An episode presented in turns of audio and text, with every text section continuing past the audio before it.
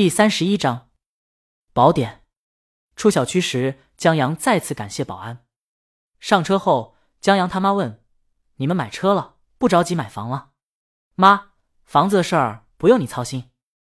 江阳说：“他儿媳妇现在是大明星，他又刚弄了本书卖了，虽然不知道能弄多少钱吧，但以后肯定会越来越好的。”明星？江阳他妈惊讶：“宁宁是是大明星？”他身子前倾，一脸震惊，不敢相信。就杨洋初初中最喜欢的电影明星，他妈越说越语无伦次。不止因为这消息震惊，更因为这年龄差震惊。这这也行？他一拍大腿：“你们高兴就好。”妈，你想什么呢？江阳发现他妈的内心戏是真的多。这个也叫李清明的电影明星，在小学、初中的时候很火，现在十多年过去了。人跟他妈的年龄差不多，宁姐是唱歌的，唱歌唱歌好啊！他妈一颗心落在了肚子里，他还以为自己以前听错了，不是大三岁，是大三十呢。车上，他妈又说起了刚才那个小区，有谁有树有假山，物业管理也好，我还跟你三婶说，以后也在那儿买一套呢，这样当保洁的时候，我中间还能回去给你们做饭。他妈兴致勃勃，江阳觉得。他还是回去给他爸做饭吧。你出来了，我爸怎么办？他自己做呗。江阳觉得他爸能把自个儿要死。车子进了小区，江阳他妈立时住了嘴，望着外面的雕塑、喷泉、树林、度假屋、花园、宫殿一样的房子，拉了拉江阳：“不说去家吗？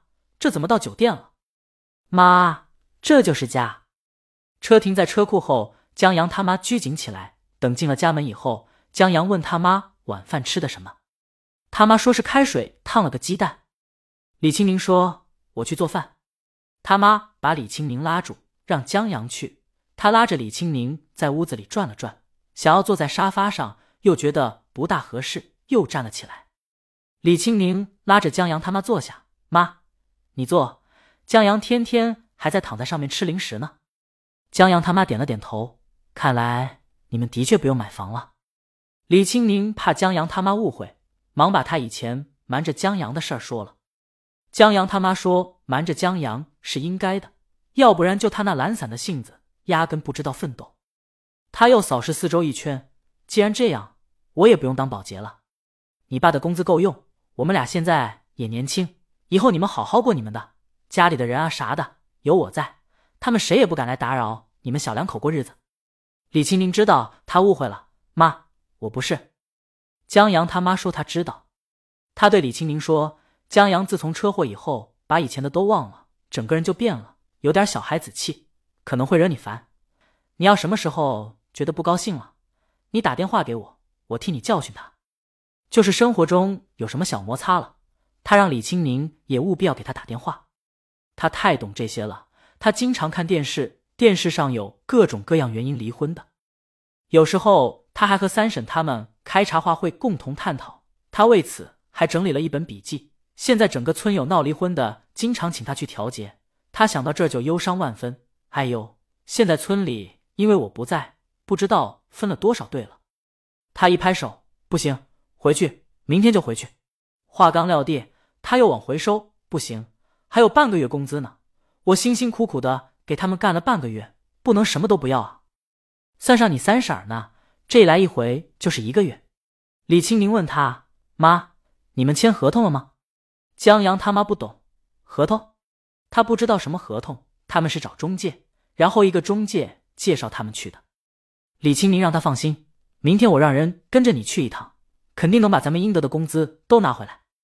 真的。江阳他妈看着李清明，在李清明肯定的点头后，他终于放下了心。江阳把面端出来，明天就回去。会不会太急了？不急不行。江阳他妈知道李清明把钱打给他姐了，我回去得看好了，小心你姐公款私用。江阳第二天就没有去上班，他向周浩请了假。周浩没有多说什么。李清明把霞姐叫了过来，又托他们公司的法务帮忙跟着去了玉玺台。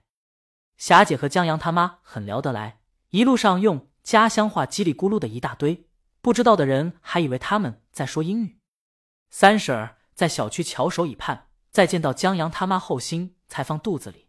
他看着江阳身后的两个人，他们是我儿媳妇公司的。